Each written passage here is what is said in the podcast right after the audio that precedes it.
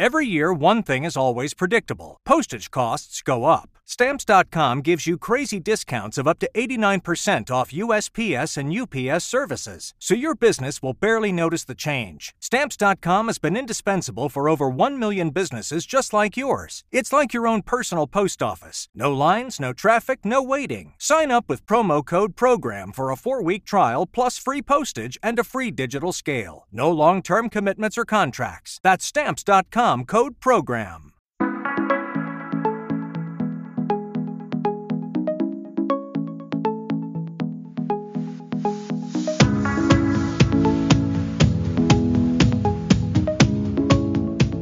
Herzlich willkommen zum Einkommensinvestoren-Podcast, der Podcast für Dividenden-Sofortrentner und solche, die es werden wollen.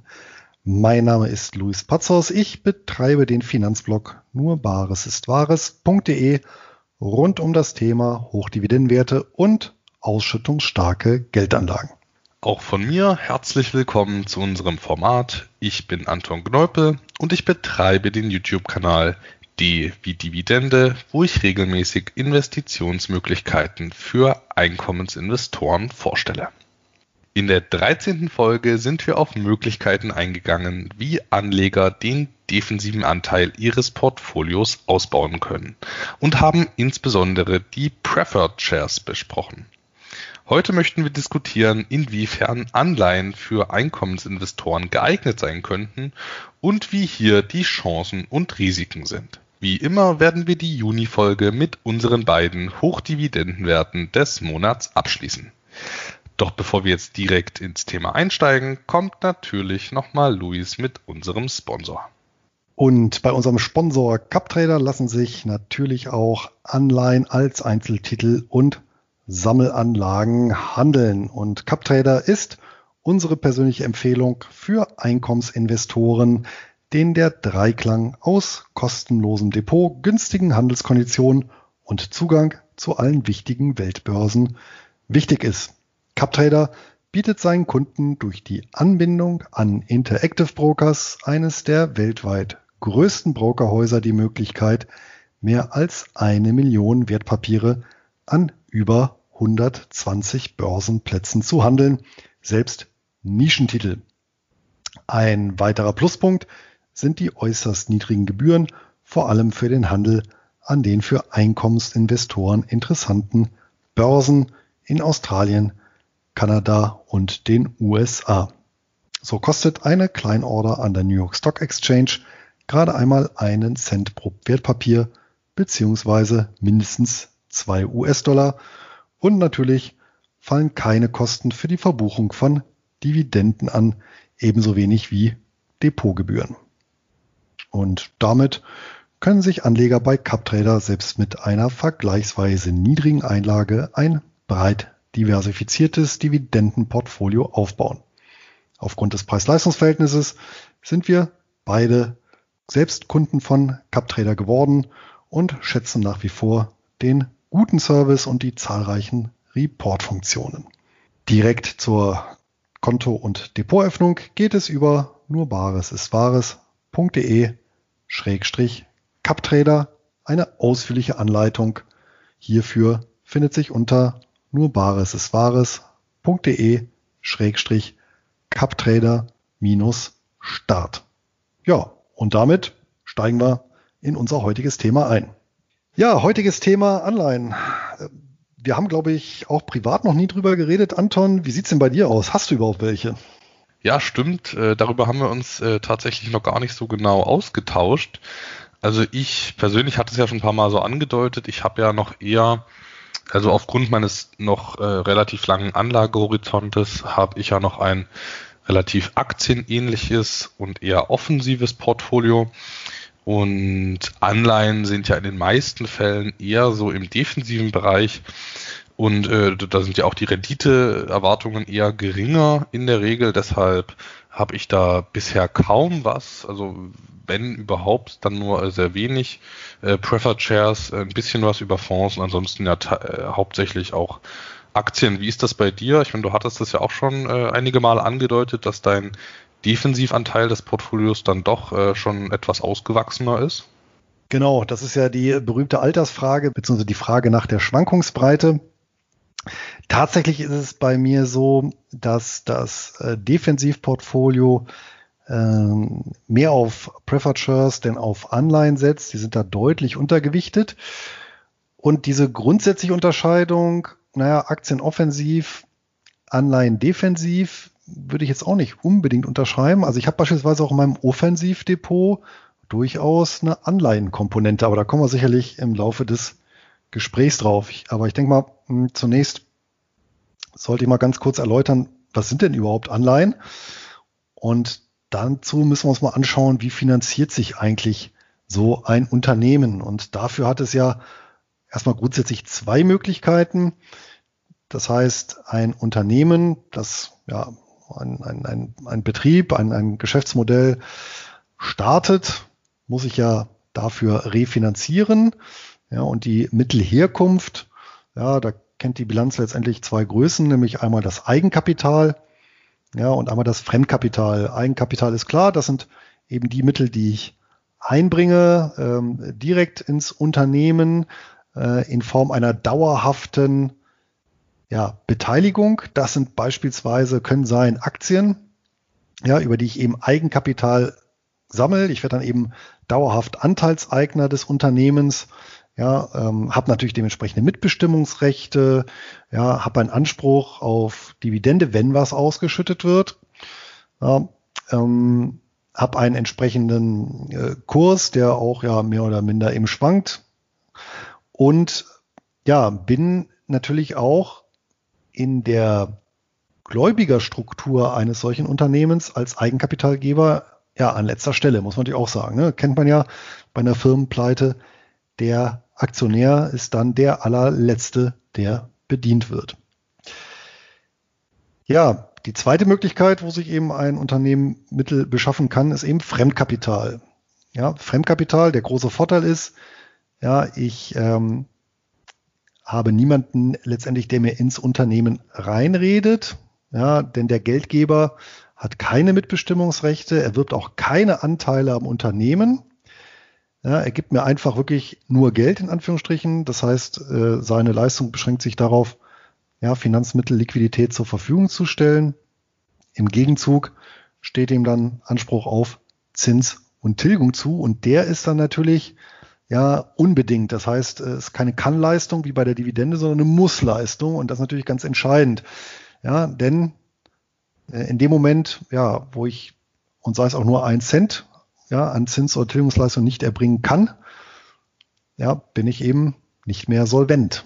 Ja, und jetzt gibt es eben mehrere Möglichkeiten, Fremdkapital einzusammeln. Das eine ist natürlich der Klassiker eben bei der Bank, ein Darlehen. Ich kann aber auch an den Kapitalmarkt gehen und eben Anleihen analog zu Aktien emittieren. Das geht über die Börse, geht auch außerhalb der Börse, ja, aber eben dann geht ein Schuldschein letztendlich an den Anleger, ja, den er ja in dem Sinne kauft, beziehungsweise dem Unternehmen dafür eben Geld reingibt und dafür eben Anspruch auf Zins und Tilgung erwirbt. Und das ist dann eben eine Anleihe. Ja, das jetzt nur mal so zum grundsätzlichen Konzept. Also hast es ja schon so gesagt, also Eigenkapital auf der einen Seite und Fremdkapital. Das letzte Mal haben wir die Preferred Shares besprochen. Das ist ja so ein bisschen dazwischen, also eine Zwischenmöglichkeit. Aber heute wollen wir uns ja wirklich nur mal so mit diesem klassischen Fremdkapital beschäftigen. Und was haben denn da in der Praxis Anleger für Möglichkeiten, da ein Einkommen zu generieren? Also was für Anleihenarten gibt es denn überhaupt? Ja, nochmal kurz zu den Preferred Shares. Genau, es gibt im Prinzip zwischen Eigenkapital und Fremdkapital gibt es eben tatsächlich, ja, sogenannte Zwitter. Ja, das heißt, das sind eben Wertpapiere, die Eigenschaften von Aktien in dem Fall und Anleihen, ja, kombinieren, und dazu gehören eben beispielsweise die Preferred Shares, dazu gehören aber auch beispielsweise Wandelanleihen. Ja, wenn wir uns jetzt rein auf den Bereich des Fremdkapitals und damit der Anleihen konzentrieren, dann können wir erstmal feststellen, es gibt zwei grundsätzliche Arten von Anleihen. Ja, ich hatte jetzt die ganze Zeit von Unternehmen geredet, also Unternehmensanleihen, das sind die einen. Ja, aber ich glaube sogar von der Marktkapitalisierung noch bedeutender sind tatsächlich Staatsanleihen. Bekanntermaßen saugen sich ja die öffentlichen Haushalte auch gerne mit Fremdmitteln voll, beziehungsweise also gerade jetzt zurzeit in Deutschland, ja, wenn dann noch nicht mal Zinsen drauf fällig werden, was natürlich eine historisch völlig anormale Situation ist. Also sagen wir so, erstmal die grundsätzliche Unterscheidung, wir haben Staatsanleihen, wir haben Unternehmensanleihen. Man kann grundsätzlich sagen, im selben Rechtsraum sind Staatsanleihen sicherer als Unternehmensanleihen. Liegt halt eben an dem ja, sprichwörtlichen Gewaltmonopol. Das heißt, über die Möglichkeiten ja, aufzuschulden, also zusätzliche Schulden aufzunehmen, ja, mal mehr, mal weniger verschleiert über die Zentralbank, ja, oder eben ja, Unternehmen oder Privatpersonen zu Steuerzahlungen zu nötigen, kann natürlich ein Staat viel leichter Anleihen bedienen als ein Unternehmen, die in der Regel ja, darauf angewiesen sind, das Geld eben richtig zu verdienen. Ich sag mal, das ist einmal die eine Unterscheidungsmöglichkeit. Eine zweite Unterscheidungsmöglichkeit ist die Anleihenqualität, sage ich jetzt mal, wobei es auch so ein bisschen mit Vorsicht zu genießen ist. Gibt es erstmal zwei grundsätzliche Unterscheidungen. Das eine ist Investment Grade und das andere Non-Investment Grade.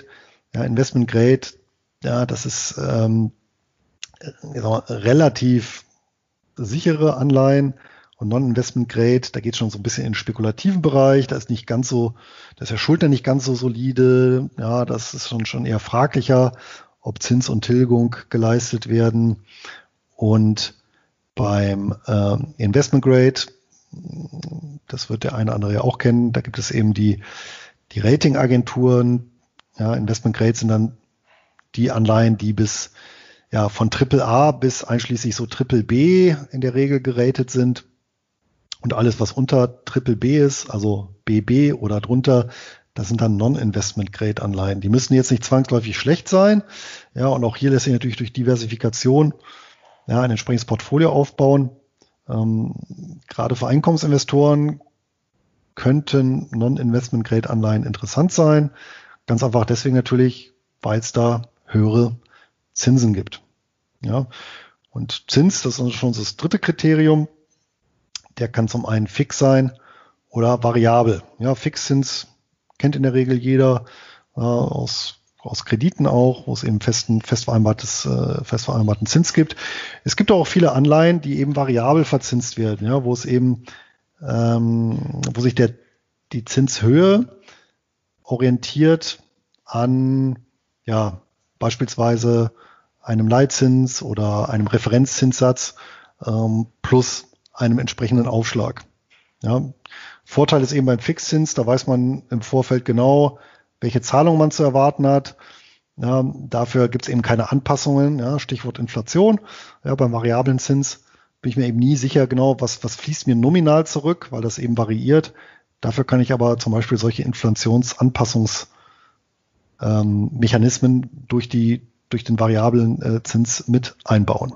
Okay, das waren ja jetzt so die großen Möglichkeiten, wie man die Anleihen unterteilen kann. Aber alleine so was die Emittenten angeht, ist das ja, gibt's ja noch deutlich mehr als nur die Unternehmens- und Staatsanleihen. Also ich glaube, gerade für Einkommensinvestoren sind ja eher nicht so die klassischen Staatsanleihen interessant, sondern eher andere Titel. Und das sind beispielsweise dann eben auch die Kommunalanleihen, auf Englisch Municipal Bonds, und aber auch die besicherten Anleihen. Also das sind Anleihen, die mit ganz verschiedenen Dingen besichert sein können, mit Hypotheken, mit Kreditforderungen, mit verschiedenen Darlehen. Und ja, du hast es ja auch schon angedeutet, dann auch die Wandelanleihen. Ja, das stimmt. Da müssen wir jetzt nochmal grundsätzliche Unterscheidungen treffen. Es gibt bei Anleihen solche mit und ohne Besicherung. Man muss natürlich fairerweise sagen, ohne Besicherung ist die Regel. Ja, mit Besicherung, das sind häufig, ja, was man so im deutschen Rechtsraum Aussonderungsrechte nennt. Das heißt, wenn ein Gläubiger wenn ein Schuldner pleite geht, ja, also seinen Verpflichtungen nicht mehr nachkommen kann, dann wird ja dessen Vermögen eben verwertet und auf die Gläubiger aufgeteilt, entsprechend einer Insolvenzquote. Oft bleibt ja nicht viel über.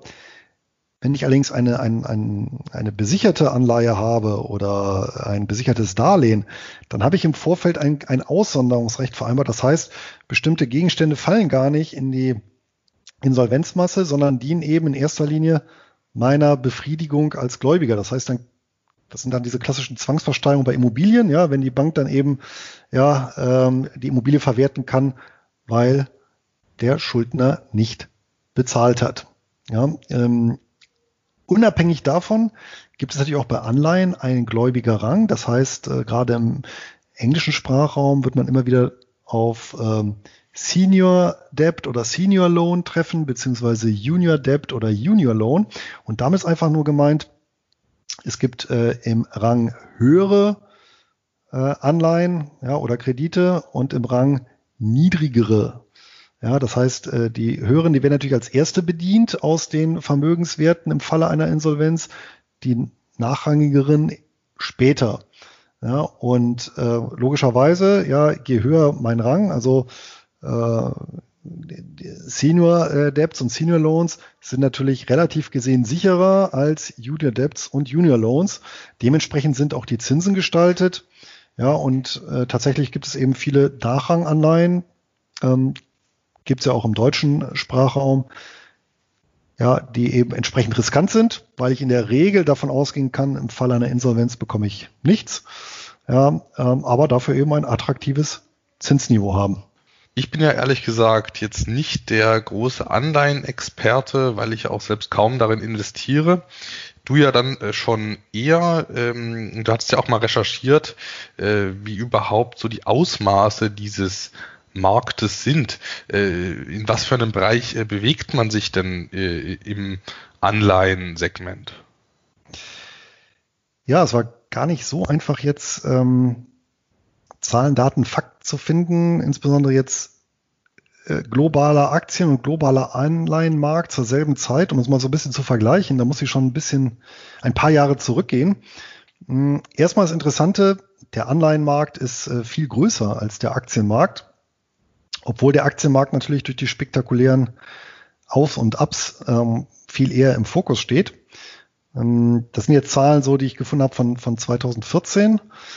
Ja, da wird sich aber der Tendenz nach nicht wesentlich was geändert haben. Und demnach gab es etwa 50.000 an regulierten Börsen notierte Aktien, ja, aber 200.000, also viermal so viele Anleihen. Also das war schon mal ein deutlich größerer Markt,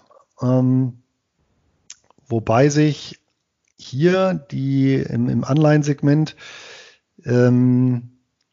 die Anleihen von Staatsanleihen, Anleihen von Finanzinstituten und von Nicht-Finanzinstituten so in etwa die Waage hielt, also in etwa gleich groß die Sektoren, Pi mal Daumen. Interessant ist auch die Gesamtgröße der Märkte, also die Marktkapitalisierung seinerzeit war 69 Billionen Dollar Aktien, 58 Billionen Dollar Staatsanleihen, 60 Billionen Dollar Anleihen von Finanzinstituten und dann nochmal 100 Billionen sonstige Anleihen, also auch hier deutlich größer. Dafür, ja, ist aber der Umschlag, also ja, das umgeschlagene Volumen bei Aktien deutlich höher. Ja, im ersten Halbjahr 2014 beispielsweise wurden 10 Billionen Dollar Anleihen umgeschlagen, aber 28 Billionen Dollar Aktien. Ja, das nur mal so um das Ganze einzuordnen, und ist vermutlich auch nicht so allgemein bekannt, dass tatsächlich der Anleihenmarkt viel größer und man muss natürlich auch sagen, für wirtschaftlich sogar weitestgehend relevanter ist als der Aktienmarkt, ne? Weil natürlich am Anleihenmarkt ja gut, je nachdem, wie stark die Zentralbanken dazwischen pfuschen, eben die Zinsen bestimmt werden. Und die Zinsen sind ja bekanntermaßen eine der wichtigsten volkswirtschaftlichen Größen. Das sind ja schon wirklich sehr beeindruckende Zahlen, die du da nennst. Wir haben ja auch vorhin die Kategorien so grob besprochen. Du hast ja auch gesagt, dass du jetzt keine sehr großen Investitionen in Anleihen hast, jetzt im Vergleich zu Preferred Shares. Aber was für Anleihen hast du dann in der Praxis? Ja, zum einen, das ist jetzt aber der offensive Bereich. Da bin ich drauf gestoßen über den verehrten Dr. Gerd Kommer. Der hat auf seinem Blog mal einen Artikel gehabt zu einer neuen Studie. Das ist auch gar nicht, ja, ein paar Monate müsste das her sein. Und zwar hat da ein Forscherteam versucht, die historischen Anleihenkurse und Renditen zusammenzusetzen, und zwar von Schwellenländern. Ja, und zwar zurück bis ins Jahr 1800. Ja, da gab es natürlich andere Schwellenländer als heutzutage. Und die haben dann nochmal untersucht, wie sich die tatsächlichen Renditen entwickelt hätten, und zwar von Staatsanleihen aus Schwellenländern, die in Hardwährungen emittiert wurden. Ja, also im Prinzip in einer Währung, die das Land selber ja nicht beeinflussen kann. Ja, wenn Indonesien beispielsweise eine Anleihe in indonesischen Rupien ausgibt, ja, dann kann Indonesien im Zweifel selber Einfluss auf die Zentralbank nehmen und damit auch auf, ja, letztendlich natürlich auch den Anleihenmarkt. Wenn aber Indonesien eine Anleihe, sprich eine Forderung aus Sicht des Gläubigers in Dollar emittiert, dann hat sie ja darauf keinen Einfluss. Und das Interessante war halt, dass tatsächlich das Rendite-Risiko-Verhältnis über diese, ja, gut 2 Jahrhunderte, also erstens deutlich positiv, also die Rendite deutlich positiv war, trotz aller Verwerfungen, sofern man eben da auch global diversifiziert vorgegangen ist. Ja, und das im Prinzip eine wirklich ganz eigene, vom Chancen-Risiko-Verhältnis her, eine ganz eigene Anlageklasse oder Assetklasse dargestellt hat. Also dieser gesamte Bereich Staatsanleihen von Schwellenländern in Hardwährung. Ja, also heutzutage typischerweise eben in US-Dollar. Und genau diese Anlageklasse habe ich auch abgebildet. Allerdings eben offensiv. Warum offensiv? Naja, weil schon die Kursschwankungsbreite recht hoch ist, ja, und eben ja nicht, wie soll man sagen, zur Gesamtkursstabilität des Portfolios beiträgt, also nicht geeignet ist, wirklich hier Kursrückgänge abzupuffern. Ja, schwankt auch erheblich, teilweise schon aktienähnlich, aber eben durchaus mal zu anderen Zeitpunkten, und somit erziele ich damit auf jeden Fall einen Diversifikationseffekt. Ja, also wer die Studie lesen will, findet sich beim Dr. Kommer auf dem Blog. Wie gesagt, paar Monate her, aber mit dem Schlagwort Emerging Markets, da müsste sie zu finden sein. Ja, auf jeden Fall sehr lesenswert, sehr interessant. Und im defensiven Bereich hast du doch auch nochmal ein paar Anleihen, oder? Ja, im defensiven Bereich, da ist natürlich meine Intention, genau diese besicherten Anleihen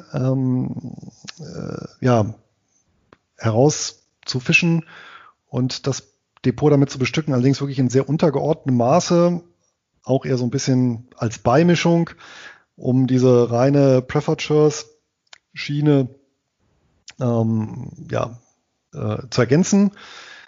Allerdings muss ich, oder wo ich jetzt so ein bisschen mit mir hadere, ist tatsächlich angesichts der enormen Pakete, die Zentralbanken geschnürt haben, ob ich da nicht generell im defensiven Bereich mich von den Anleihen verabschiede und doch eben komplett in den Preferred-Bereich umschwenke, weil das ist ja der Wesenskern einer Anleihe, ist ja eben, ich habe eben einen Geldwert. Ja, wenn ich eine Beteiligung an einem Unternehmen habe, ist das ja auch etwas, was eben unabhängig, ja, vom Bestand der Währung, ja, von inflationären Tendenzen beispielsweise Bestand hat, während ich natürlich bei Geldwerten unmittelbar diesen Einflüssen ausgesetzt bin. Ja. Und also im Prinzip bin ich momentan so ein bisschen in diesem Dilemma. Der Ray Dalio hat das ja gesagt, Anfang des Jahres, Cash is Trash Dilemma.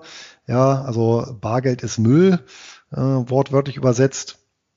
Zum damaligen Zeitpunkt, weil er eben auch gesagt hat, naja, auf mittlere Sicht oder lange Sicht wird die Zentralbankpolitik eben die Geldwerte aushöhlen. Ja, und dann nützt natürlich auch ein attraktiver Zins nichts oder nicht viel, ja, wenn eben die reale Rendite dann wieder runtergedrückt wird. Ja, auf der anderen Seite, wenn man eben wenn ein Anleger einen defensiven Bereich hat, ja, dann wird es natürlich schwierig, den abzubilden ohne entsprechende Geldwerte, weil das ja gerade der Vorteil ist von Geldwerten, ja, dass sie eben nicht entsprechend der Bepreisung des Sachwerts schwanken, sondern eben nominal feststehen. Ja, natürlich schwankt auch eine Anleihe im Preis, aber ich habe eben einen nominalen Wert und keinen Wert bei einer Aktie, der eben an der Sache hängt, ja, oder von der Bewertung der entsprechenden Sache, die dahinter hängt. Da werde ich noch ein bisschen in mich gehen und bei der nächsten Depot Rebalancierung, bis dahin mir auf jeden Fall nochmal Gedanken machen. Ja, das kann ich auf jeden Fall nachvollziehen. Also mir gefällt das ehrlich gesagt auch nicht, dass dort die Zentralbank jetzt am Ende vermutlich nicht nur für Inflation sorgen wird, mittel- bis langfristig, sondern dass die ja auch irgendwie diese Bepreisung des Risikos ja auch verfälscht. Also der Zins ist ja auch am Ende, wenn sich der Zins am freien Markt bildet, ist das ja ein Ergebnis des erwarteten Risikos. Und der wird ja am Ende verfälscht, wenn da Anleihen von einem Dritten gekauft werden, denen es nicht, ich weiß jetzt nicht, inwiefern das die Zentralbank tangiert, wenn die Anleihen ausfallen, aber das missfällt mir auch, dass dann irgendwie das nicht mehr am Markt gebildet wird, dieser Preis.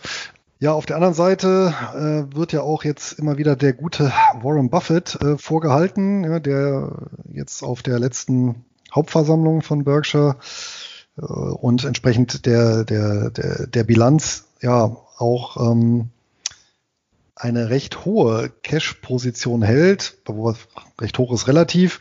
Also sein Portfolio umfasst momentan so 450 Milliarden US-Dollar und Ende April dann etwa 25% an Cash-Quote. Ja. Wobei die Cash-Quote beispielsweise wird ja auch nicht in Bargeld gehalten, sondern eben überwiegend in kurzlaufenden US-amerikanischen Staatsanleihen. Ne? Das ist übrigens auch noch ein Parameter, den hatten wir vorhin auch nicht erwähnt. Ja, die Laufzeit. Es gibt eben kurz-, mittel- und langlaufende Anleihen, wobei das eben auch nicht ganz scharf abgegrenzt ist. Aber ich sag mal so kurzlaufend bis so 1-2 Jahre, mittellang bis so 5 Jahre und alles, was drüber ist, das sind dann so langlaufende Anleihen. Und letztendlich interessante Konstellation. Wie soll ich sagen, so die Ray Dalio, Warren Buffett Diskrepanz, und innerhalb derer müssen dann eben auch die Privatanleger gucken, wie sie sich dort positionieren, aber ich glaube, da gehen wir beide konform, dass eben für Anleihen jetzt vielleicht nicht so die beste Zeit ist die nächsten Jahre und es vielleicht doch günstiger sein könnte, eher mit Unternehmensbeteiligung und entsprechend eher mit Preferred Shares sich zu positionieren als mit Anleihen. Ja. Und ich meine, das ist ja jetzt auch kein imaginäres Risiko, wovon wir hier sprechen, sondern das kann sich ja dann auch wirklich in Barerträgen bemerkbar machen. Also das sieht man auch bei verschiedenen Anleihenfonds aus Amerika beispielsweise, dass dort bei gleichem Substanzwert im Fonds die Ausschüttungen sinken, weil eben Unternehmen weniger Zinsen zahlen, obwohl es die gleichen Unternehmen sind am Ende, weil einfach die Zentralbank dafür ein anderes Zinsniveau sorgt. Also das ist jetzt nichts ganz Abstraktes, sondern das macht sich dann auch wirklich auf dem Konto bemerkbar, wenn dort die Zinsen fallen. Ja, es gibt ja auch eine interessante, relativ langfristige Betrachtung von Anleiherenditen. Nämlich eine Untersuchung gibt es über das gesamte 20. Jahrhundert, also quasi 1900 bis 2000. Und dort haben wir mal geguckt, in den ganzen Industrieländern, wie war denn tatsächlich die reale Rendite, also nach Abzug der Inflation. Ja, und da kommen eben die Autorinnen, sind das in dem Fall, die Carmen Reinhart und eine Billen Spranica, ja, Spranica. Die haben das mal untersucht. Und ja, nach Abzug der Inflation kommt man dann doch schon auf sehr mäßige Renditen, ja, von, ja, so Pi mal Daumen 2%. Das allerdings auch nur, wenn man wirklich international und breit diversifiziert ist. Ja, und das liegt einfach daran, weil ich natürlich in vielen Szenarien, ja, hier Totalverluste oder sehr heftige Verluste hinnehmen musste. Ja, also wer beispielsweise eben, ja, nach den Weltkriegen, beispielsweise deutsche Anleihen hatte, der hat dann so ziemlich alles verloren, ne? 1923 bis bei der Währungsumstellung 1948. Ja, und das belegt auch bei Anleihen, ja, den dringenden Rat, dort eben auch breit international zu streuen, ja, um eben solche, ja, Ausfälle zu umgehen. Ne? Gilt natürlich auch heutzutage oder jüngerer Zeit, zum Beispiel in Argentinien, ja, die haben ja, ich glaube 2002 war das, diesen berühmten Bankrott erklärt, wo sie einfach gesagt haben, nee, wir bezahlen einfach nichts mehr auf unsere ausländischen Schulden. Ja, und hier und da gibt's dann eben doch mal ein Land, und wer dann eben zu sehr dort exponiert ist, der hat dann eben Pech gehabt. Und jetzt kommt eben so ein Punkt, der vielleicht so ein bisschen aufhorchen lässt oder auch so, ja, wo ich eben drüber nachdenke, wie für die Zukunft positionieren, nämlich als nach dem Zweiten Weltkrieg die Schuldenberge auch bei den Siegernationen ja relativ hoch waren, dann kam das, was eben schon vor 10 Jahren im Rahmen der Finanzkrise diskutiert wurde, das Thema finanzielle Repression. Also wie bekomme ich letztendlich die Zinsen unter die Inflationsrate dauerhaft gedrückt, um auf Kosten der Sparer letztendlich mich zu entschulden. Und das war tatsächlich auch in den USA so. Zwischen 1940 dann und 1980, also immerhin über 40 Jahre, gab es dort, ja, unterm Strich Negativrenditen. Ja, und selbst über die gesamten Industrieländer, ja, war zwischen 1945 und 1980 in der Hälfte der Zeit, ja, der Ertrag, die durchschnittliche Rendite negativ. Ja, also und das ist natürlich ein verführerisches Szenario, und ich glaube tatsächlich, die Carmen Reinhart war es auch, die während der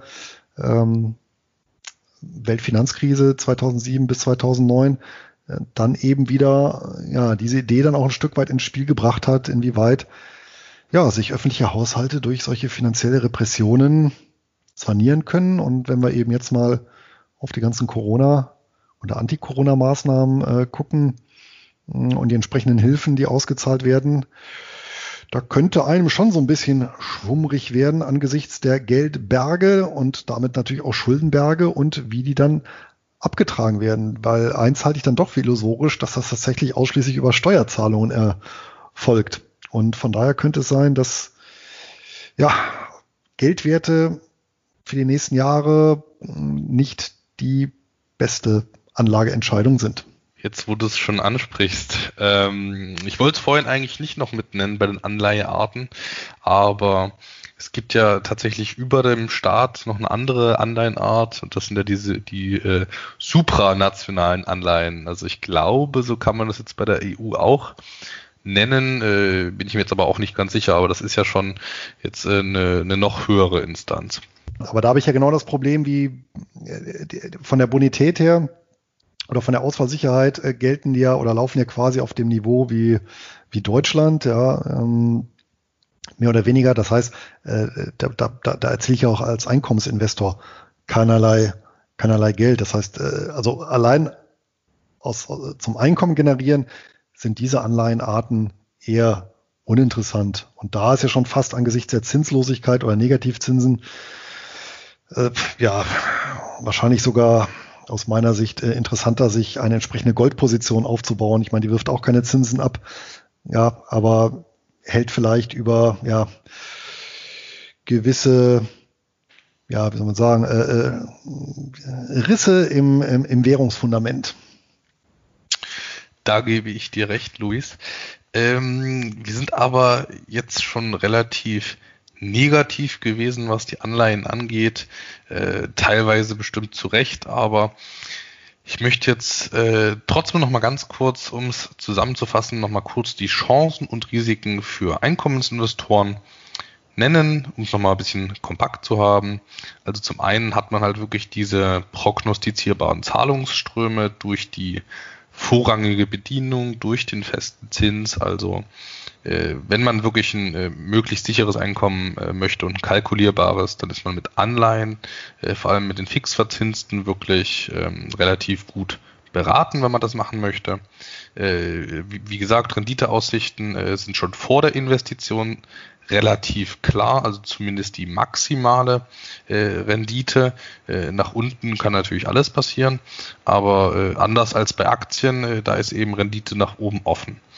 Im Optimalfall als volatiler Teil, als defensiver Teil des Portfolios kann das Ganze auch noch die Volatilität dann verringern. Das war's jetzt zu den Chancen. Ich weiß nicht, Luis, hast du da noch einen Punkt, den du noch mal hervorheben möchtest?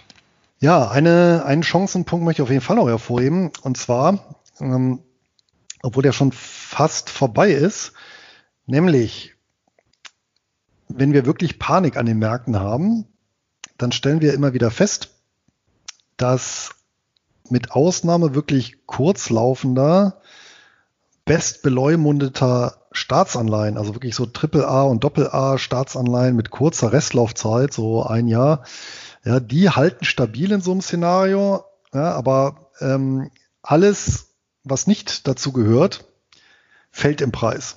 Und so eine Panik hatten wir ja im März.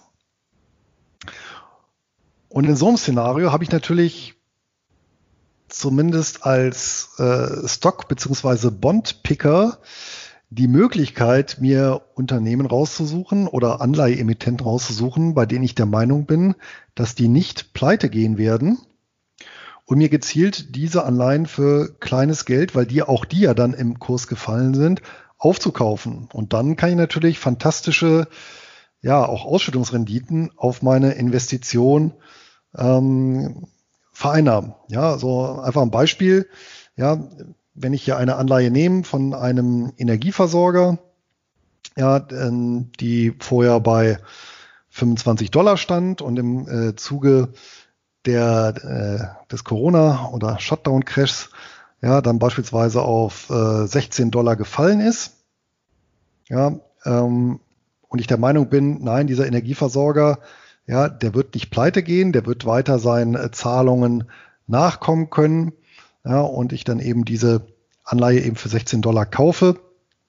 Ja, und dann bekomme ich ja trotzdem die Zinszahlungen, die berechnet worden sind, eben auf die $25. Ja, und habe damit natürlich einen wunderbaren Hebel, ja, auf die Rendite. Und wenn die Anleihe dann getilgt wird, dann wird die auch zu $25 getilgt. Ja, das heißt, kann er noch pro Anleihe, die ich mir ins Depot gelegt habe, nochmal €9 Kursgewinn dazu holen. Und das ist natürlich, ja, eben gerade für Bondpicker sind solche Szenarien natürlich immer sehr, sehr gut. Ja, sofern ich mir wirklich ein Unternehmen raussuche, die dann im Nachgang die Anleihe bedienen und nicht pleite gehen. Und interessanterweise, das hat man jetzt in den letzten, ja, muss man sagen, ja, 10 Jahren, ja, 12 Jahren zweimal, nämlich sowohl bei der Weltfinanzkrise, wo ja phasenweise für Kleinstbeträge oder für einen Bruchteil des ursprünglichen Emissionswerts Bankanleihen zu erwerben waren, ja, besonders da, als die Unsicherheit besonders groß war nach der Lehman-Pleite, ja, ließen sich sehr gut diese Anleihen kaufen, ja, sofern eben darauf vertraut wurde, ja, die Zentralbank bzw. die Regierung werden die Banken da raushauen, was ja dann auch passiert ist.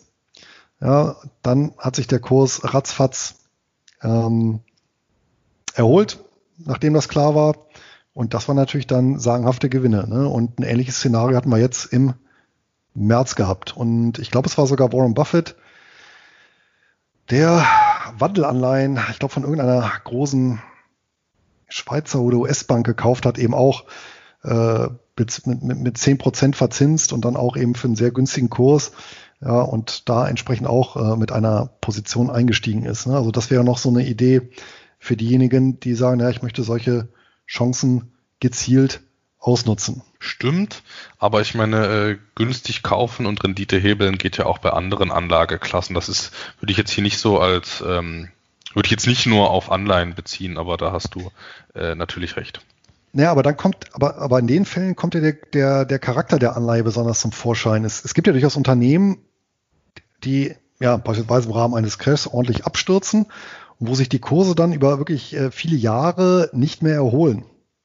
Bei einer Anleihe ist das natürlich nicht so, weil die muss ja irgendwann bedient werden. So eine Anleihe hat ja in der Regel eine Laufzeit, ja, und wenn die Laufzeit rum ist, ist der Emittent verpflichtet, eben die Tilgung zu leisten.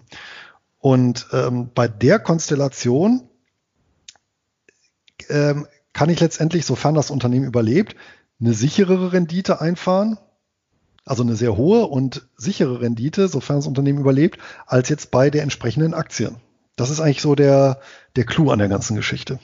Ja, als Anleihenkäufer kann es einem quasi egal sein, wie es dem Emittenten nach der Rückzahlung des eigenen Geldes geht. Da hast du recht. Ja. Hauptsache, man kriegt sein eigenes Geld noch zurück.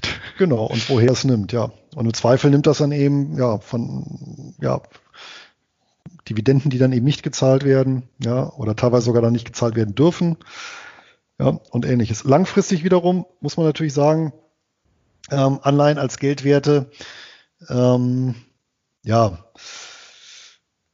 wenig vertrauenserweckend. Ich habe mal nochmal nachgeguckt, so die durchschnittliche Lebensdauer von, ja, ich sag mal, Papiergeldwährungen.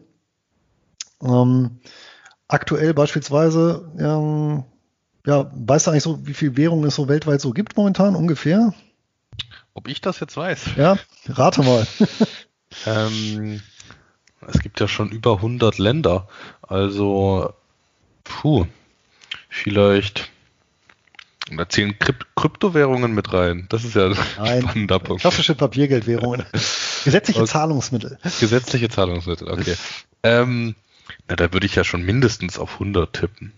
Ja, so um die 170, je nachdem, wie man das definiert. Ja, und interessant ist, das mittlere Alter beträgt, also die Daten sind jetzt auch ein paar Jahre alt, aber sollte grundsätzlich passen. Nach wie vor das mittlere Alter dieser Währung beträgt gar nicht so viele Jahre, nämlich 37. Ja, also tatsächlich sind die richtigen Langläufer, die ja nochmal die Statistik ja auch nochmal verfälschen, beispielsweise ja das englische Pfund. Das gibt es in dieser Form seit 1694 oder der US-Dollar seit 1792. Ja, also wahre Langläufer, aber es gibt halt auch immer wieder Länder, ja, wo die Währung kollabiert und dann eben neu emittiert wird. Und bei solchen Währungsumstellungen, das eben der Haken, in der Regel geht das immer einher, dass die Gläubiger, ja, also die Anleihenbesitzer da auch mit rasiert werden. Das hat man ja auch immer wieder bei den Währungsreformen eben in Deutschland oder anderswo. Ja, Argentinien hatte ich ja eben auch genannt. Ja, oder ja, Simbabwe, Venezuela, jetzt natürlich auch beliebte Beispiele. Ja, durch den Kollaps der entsprechenden Währungen, die Anleihenbesitzer alles verloren haben. Und selbst diejenigen, die eben Pfund oder Dollar haben, da muss man sich eben auch vor Augen führen, ja, dass die an Kaufkraft auch jetzt über die Jahrzehnte eben weit über 90% im Laufe der Zeit verloren haben. Ja, und es gibt ja noch, das hat man in einer anderen Podcast-Folge, meine ich, auch schon mal erwähnt, die Studie eines 5-köpfigen Teams deutscher und amerikanischer Ökonomen. Die nennt sich The Rate of Return of Everything. Die haben die im Dezember 2017 veröffentlicht.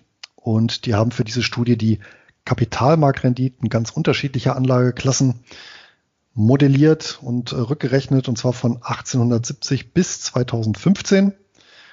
Und ein Ergebnis dieser Studie ist ja, dass tatsächlich ausschließlich Aktien und Immobilien langfristig wirklich deutlich positive Realrenditen geliefert haben, ja, sofern auch hier global gestreut und langfristig gehalten.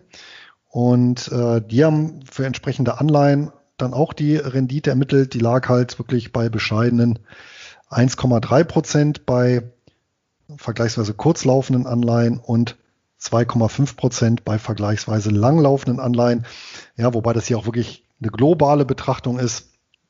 Und ja, wer natürlich dann auf so ja, eben Deutschland 23 gesetzt hat, ja, der hat natürlich da alles verloren. Ja. Da sprichst du jetzt auch schon das erste Risiko an. Ich mache jetzt nochmal mit den Risiken weiter. Also ja. Das erste wäre jetzt vor allem das Ausfall- und Bonitätsrisiko. Also unter Ausfallen zähle ich jetzt auch mal die Wertlosigkeit durch eine übermäßige Inflation. Und dann hat man natürlich noch das Zinsänderungsrisiko. Also wenn das, wenn die Zinsen an den Märkten stark steigen beispielsweise, würde natürlich der Anleihenwert fallen und andersrum. Könnte man also zwischendrin nur mit Verlust das Ganze veräußern. Natürlich wird das Ganze dann am Ende voll wieder getilgt, wenn getilgt wird, aber man hat ja auch am Ende dann Rendite verpasst, die mit neuen Anleihen möglich gewesen wären. Dann hat man noch das Kündigungsrisiko, das sind jetzt aber schon wirklich so die Spezialfälle, also es gibt da Anleihen, wo gekündigt werden kann. Es ist in Ansätzen vergleichbar wie mit den Preferred Shares. Und man hat vor allem auch das Währungsrisiko.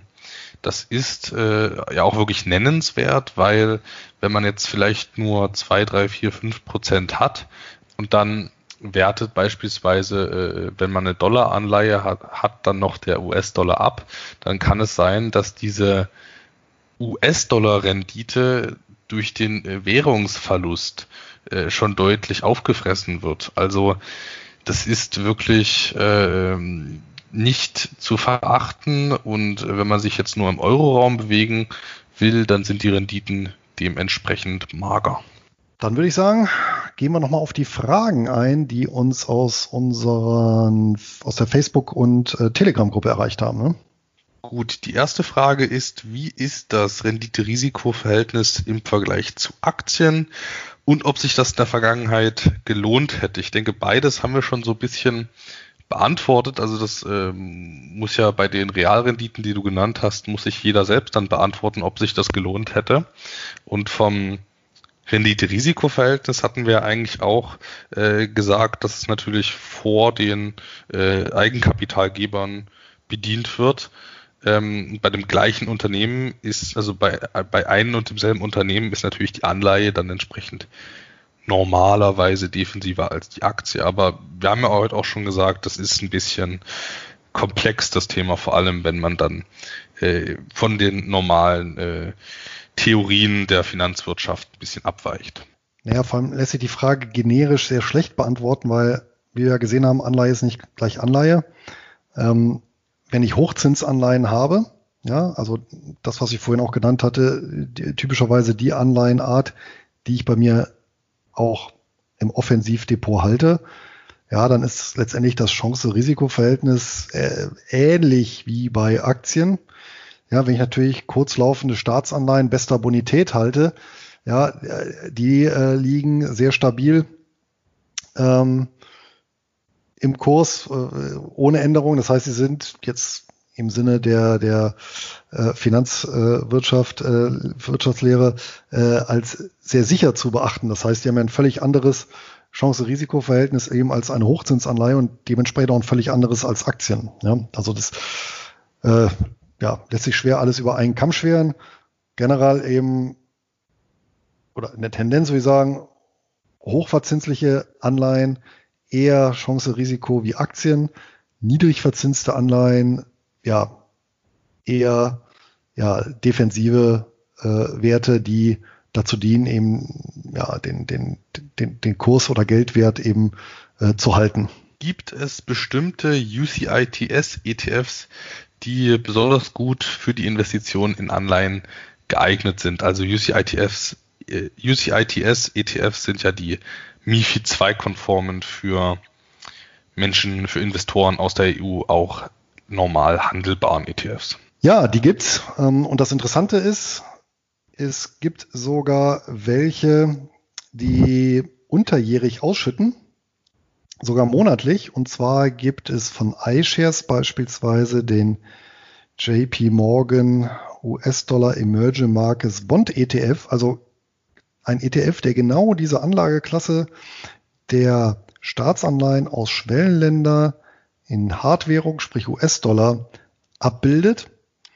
Und der schüttet monatlich aus bei einer Dividendenrendite von, ich glaube, guten 5% momentan. Das wäre diese Kategorie Staatsanleihen Schwellenländer. Es gibt darüber hinaus für Unternehmensanleihen, die so an der Schwelle zwischen Investment Grade und Non-Investment Grade stehen. Da gibt es auch von iShares beispielsweise den Fallen Angels High Yield Corporate Bond ETF. Der schüttet halbjährlich aus, hat auch so um die 5% Dividendenrendite. Und damit hat man beispielsweise diese beiden Bereiche abgedeckt. Natürlich gibt es von iShares und anderen Anbietern auch jede Menge andere Anleihenfonds beziehungsweise ETFs, also da ist die Auswahl riesig, sowohl ausschüttend als auch thesaurierend.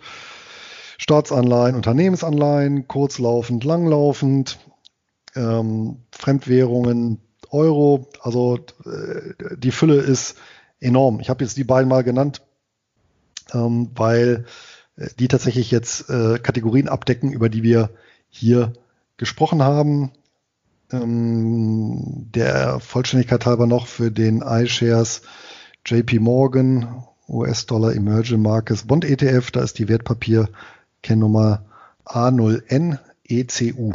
Und für den iShares Fallen Angels High Yield Corporate Bond ETF ist die Wertpapierkennnummer A2AFCX, wer sich das mal näher anschauen möchte. Aber wie gesagt, wer auf die gängigen Seiten der ETF-Anbieter geht oder auf Portale wie JustETF, der kann sich das da gezielt rausfiltern lassen. Aber tatsächlich mit europäischen ETFs ist es möglich, auch in dem Bereich, ja, also auch mit Aktien, aber auch mit Anleihen eben, hier unterjährig ja ein so Hochdividenden-Portfolio aufzubauen.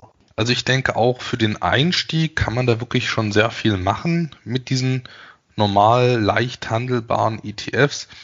Man muss aber auch ehrlich sagen, die sind jetzt steuerlich nicht ganz optimal. Wenn man sich überlegt, ein irischer Fonds, der jetzt beispielsweise US-amerikanische Anleihen hat, dann wird er zwischen Irland und den USA eine Quellensteuer einbehalten, die nicht ganz kompensiert wird durch die Freistellungsmöglichkeiten hier. Ist jetzt bei einem kompakteren Depot, denke ich, nicht kein Weltuntergang, aber sollte man im Blick haben. Da ist dann ein US-ETF oder auch CEF da schon etwas günstiger in der Gesamtsteuerbelastung. Das wollte ich nur noch mal an der Stelle angesprochen haben. Ja, und die letzte Frage aus der Gruppe ist, was unsere Meinung ist zu den Hochzinsanleihen in Zeiten der Corona-Krise und ob wir jetzt mit steigenden Ausfallraten rechnen. Ja, also ich rechne generell mit steigenden Ausfallraten. Die nächsten Monate sehen ja nun volkswirtschaftlich nicht so rosig aus. Ja, allerdings, je nach Emittent kann man hier natürlich ein Stück weit auf den Zentralbank-Put bauen. Das heißt also auf die Tatsache, dass eben die Zentralbank ja doch viele Schuldner raushaut. Wir haben es jetzt auch beispielsweise gesehen bei der Fed in den USA, die ja mittlerweile auch Anleihen aus dem Non-Investment Grade, also High-Yield-Anleihen, aufkaufen, um den Sektor zu stabilisieren. Das heißt, hier kommen natürlich viele Faktoren zusammen, ob und in welcher Höhe dann tatsächlich eine Anleihe notiert. Wir haben natürlich auf der einen Seite das betriebswirtschaftliche, gegebenenfalls wenig erfreuliche Umfeld, auf der anderen Seite eine Zentralbank, die alles aufkauft, auf der dritten Seite dann eine öffentliche Hand, die irgendwelche Garantieleistungen oder Zusagen abgibt oder Fördermittel zahlt. Ja, also das ist schon eine sehr schwer einzuschätzende Melange. Ja?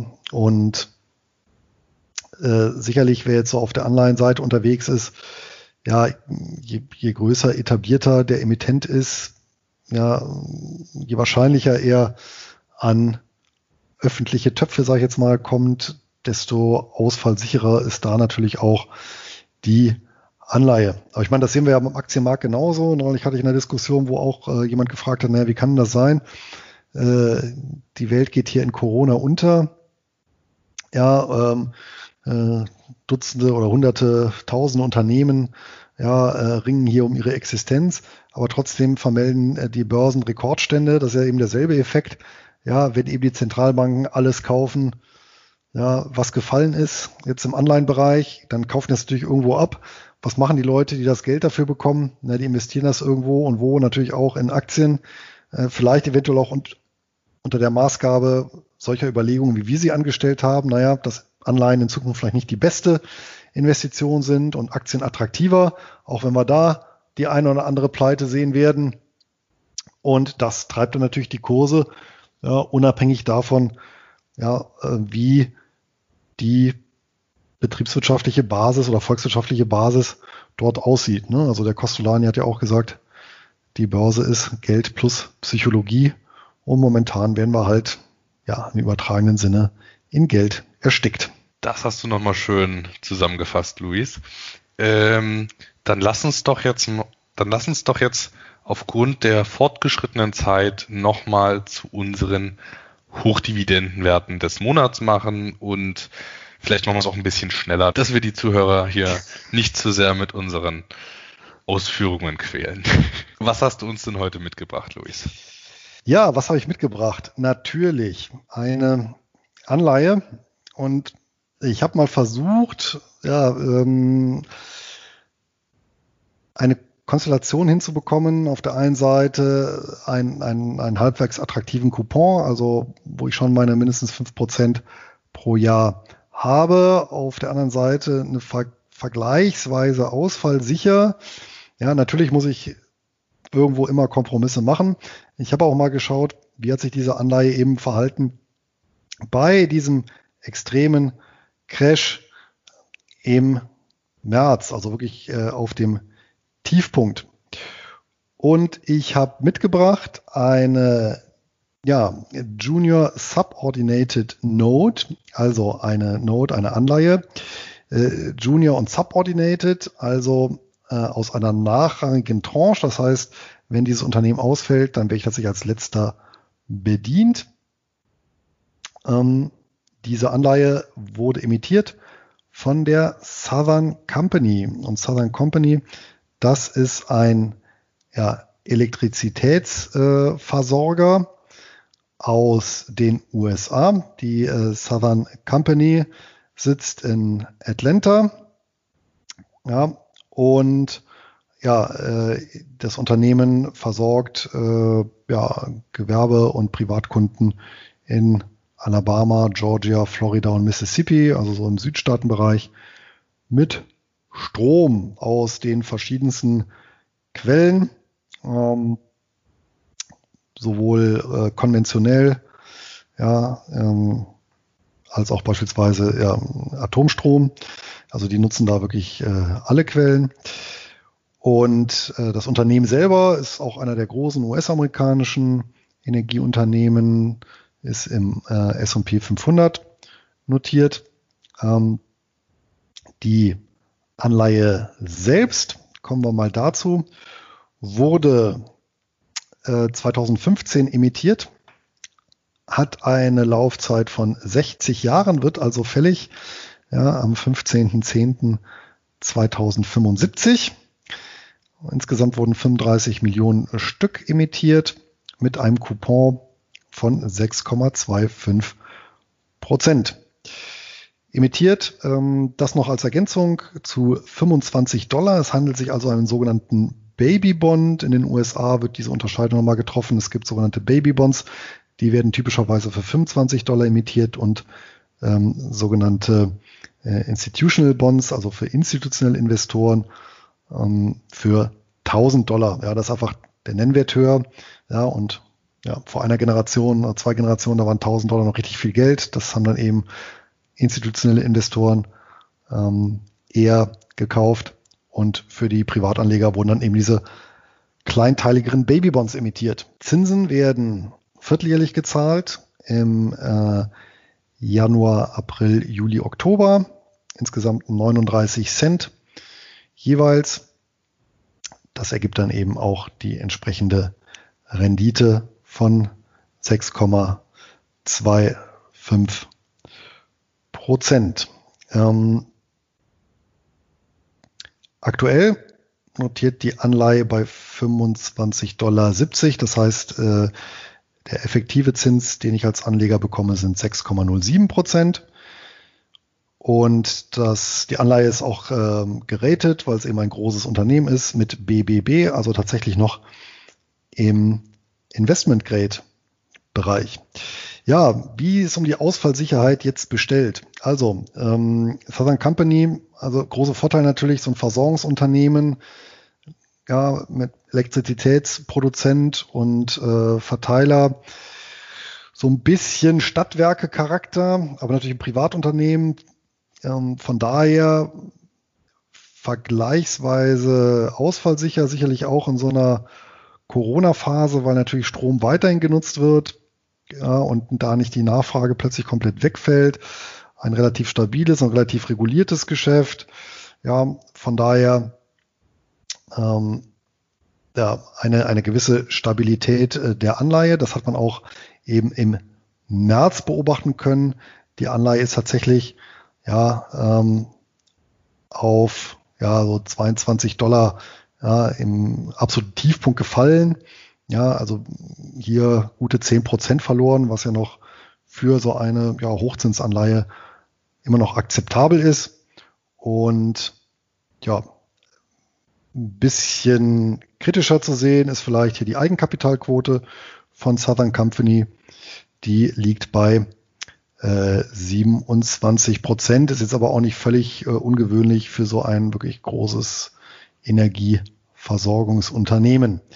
Das Ticker-Symbol ist auch leicht zu merken. Das lautet nämlich SOJA, also S-O-J-A, für diese Anleihe, wer die erwerben möchte. Ja, und das wäre so ein klassischer, eher defensiver Wert zur Ergänzung des Portfolios und ja, gibt von mir insgesamt 7 von 10 goldenen Eiern.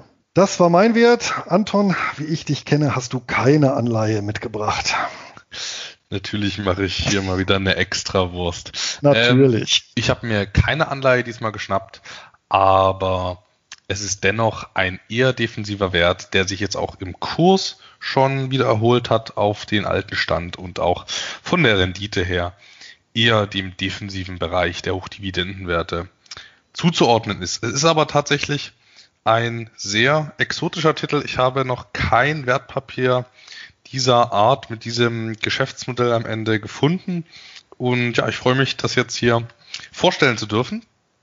Es ist nämlich eine Art Royalty Trust, also eine Rechte und Lizenzen verwaltende Gesellschaft, bei der man eben diese beispielsweise Nutzungsrechte für Ölfelder oder auch intellektuellen Eigentum, also für Filme, Musik und so weiter, die besitzt eben der Trust, oder in Kanada haben das zum Beispiel Restaurants, dass sie dort die Lizenzen und die Rechte für die Marken vergeben und man besitzt die Rechte als Trust und profitiert eben von der Nutzung des Ganzen.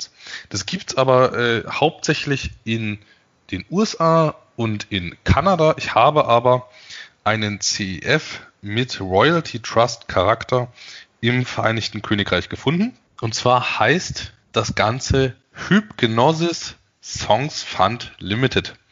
Also es ist ein CEF, der aber sehr einem Royalty Trust gleicht und der investiert in Musik und Songtextlizenzen.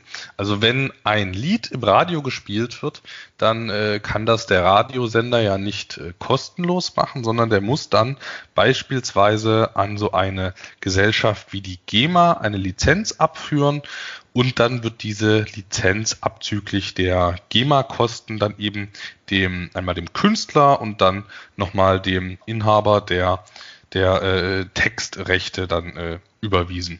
Aber es gibt eben auch die Möglichkeit, dass diese Sänger oder auch die Songwriter ihre Rechte abtreten und der Hipgnosis Songs Fund, der hat eben diese Rechte abgekauft von den Künstlern und profitiert von den Lizenzeinnahmen. Und ich dachte ja, weil ich von sowas noch nie gehört habe, dass das jetzt auch was relativ Kleines, Spezielles war und auch ehrlich gesagt ein bisschen skeptisch, was das dann auch für Songs sind, weil ich meine, Musik ist ja immer so ein bisschen Mode und da kann es auch mal andere gegenläufige Trends geben, aber mich hat das jetzt wirklich überzeugt, das Ganze. Also die Marktkapitalisierung ist auch mit rund 670 Millionen Pfund beachtlich, also auch im Vergleich zu anderen Royalty Trusts und CEFs ist das wirklich eine stattliche Größe und da muss man erstmal genügend Songs finden, die man für den Betrag kaufen kann und das sind auch wirklich sehr bekannte Lieder, die wirklich so das Potenzial haben, über Jahrzehnte hinweg gehört zu werden, weil wenn man hier so ein Konstrukt auflegt, dann will man ja jetzt hier nicht die Chartbreaker, die dann in dem Jahr niemand mehr hört, sondern so die klassischen, entspannten Lieder, die man immer mal wieder hören kann, die immer mal wieder im Radio laufen.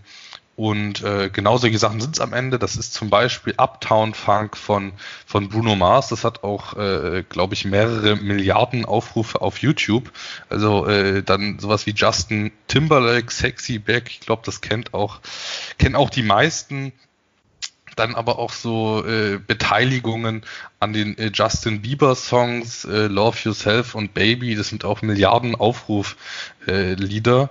Rihanna, Beyoncé, David Guetta, das ist ganz durchmischt, aber sind auch durchaus so etwas ältere klassische Lieder dabei, die kenne ich ehrlich gesagt nicht so gut, aber alles, was ich jetzt so kannte, habe ich jetzt genannt. Ach so, nee, hier Ed Sheeran, der ist ja auch zuletzt, glaube ich, relativ beliebt gewesen.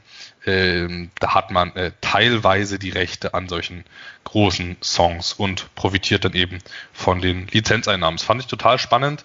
Und der Ansatz des Ganzen war so, also der Fonds wurde aufgelegt von jemandem, der ursprünglich auch Leute in der Musikindustrie betreut hat, produziert hat, neue Künstler gefunden hat und hat dann eben hier Investorengelder gesammelt und sowas aufgelegt. Und da hier wirklich so ein Insider am Werk ist, da weiß er natürlich auch, dass es ein relativ krisensicheres Geschäftsmodell ist. Das habe ich ja auch nicht gedacht, aber der Kursverlauf hat das Ganze dann auch jetzt so wiedergespiegelt. Also die Einnahmen scheinen hier sehr stabil zu sein. Und lass uns jetzt mal zu den Kennzahlen gucken. Also Marktkapitalisierung hatte ich ja schon genannt, die ist relativ ordentlich für so ein Konstrukt. Die Dividendenrendite ist mit 4,63% jetzt nicht überragend, aber es ist wirklich, finde ich, eine einzigartige Möglichkeit, sich an so etwas zu beteiligen und als kleine Beimischung kann man sich sowas dann auch überlegen mit so einer verhältnismäßig niedrigen Ausschüttungsrendite. Gezahlt wird übrigens monatlich. Gesteigert wurde bisher auch, also das ganze Konstrukt wurde erst in 2018 aufgelegt und jetzt hat man in 2019 die Dividenden angehoben und 2020 sind die bisher die prognostizierten Zahlungen auch noch stabil.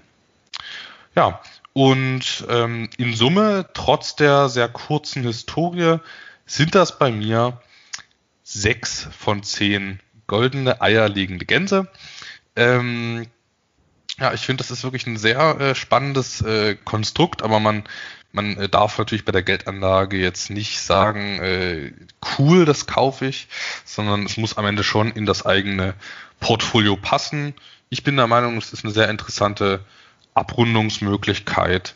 Und ja, ich bin überzeugt. Ich denke, das hat man jetzt auch gemerkt. Es war jetzt doch sehr persönlich eingefärbt, der Beitrag. Aber es hat mich einfach so gefreut, dass ich den gefunden habe. Das ist was Seltenes.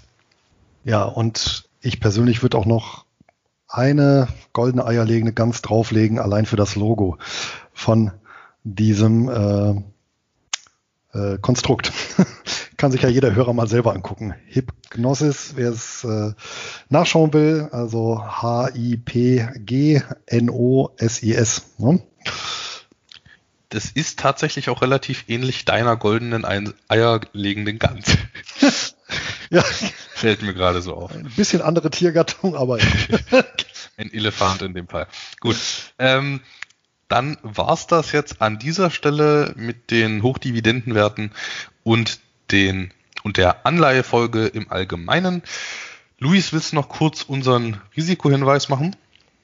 Aber natürlich. Vor allem, da wir ja viele interessante Wertpapiere und ja, eigene Ansätze erläutert haben, hier natürlich der obligatorische Hinweis, dass der Handel mit Wertpapieren auch mit vermeintlich sicheren Anleihen, ja, mit Verlustrisiken bis hin zum Totalausfall verbunden sind.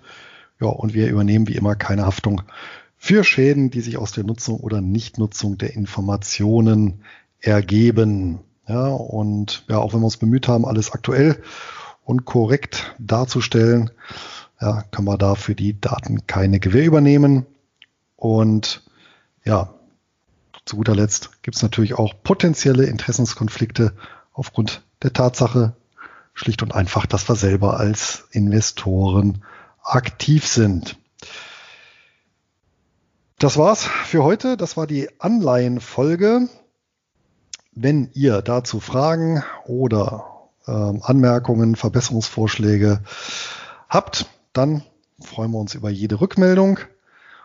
Die könnt ihr gerne, oder dafür könnt ihr gerne die Kommentarfunktion direkt unter der Podcast-Folge nutzen oder einfach eine E-Mail schreiben an einkommensinvestoren@nurbaresistwahres.de oder das Ganze natürlich auch auf unseren Kanälen, beispielsweise der Telegram- oder Facebook-Gruppe, kommentieren. Ja, und wenn ihr keine Folge mehr verpassen wollt, dann abonniert unseren Einkommensinvestoren-Podcast über einen der zahlreichen Kanäle. Das war's von meiner Seite. Auf bald und eine ertragreiche Zeit. Euer Luis. Und ich wünsche euch ein glückliches Händchen beim Investieren und viel Spaß beim Dividenden und vor allem auch Zinsvereinnahmen. Euer Anton.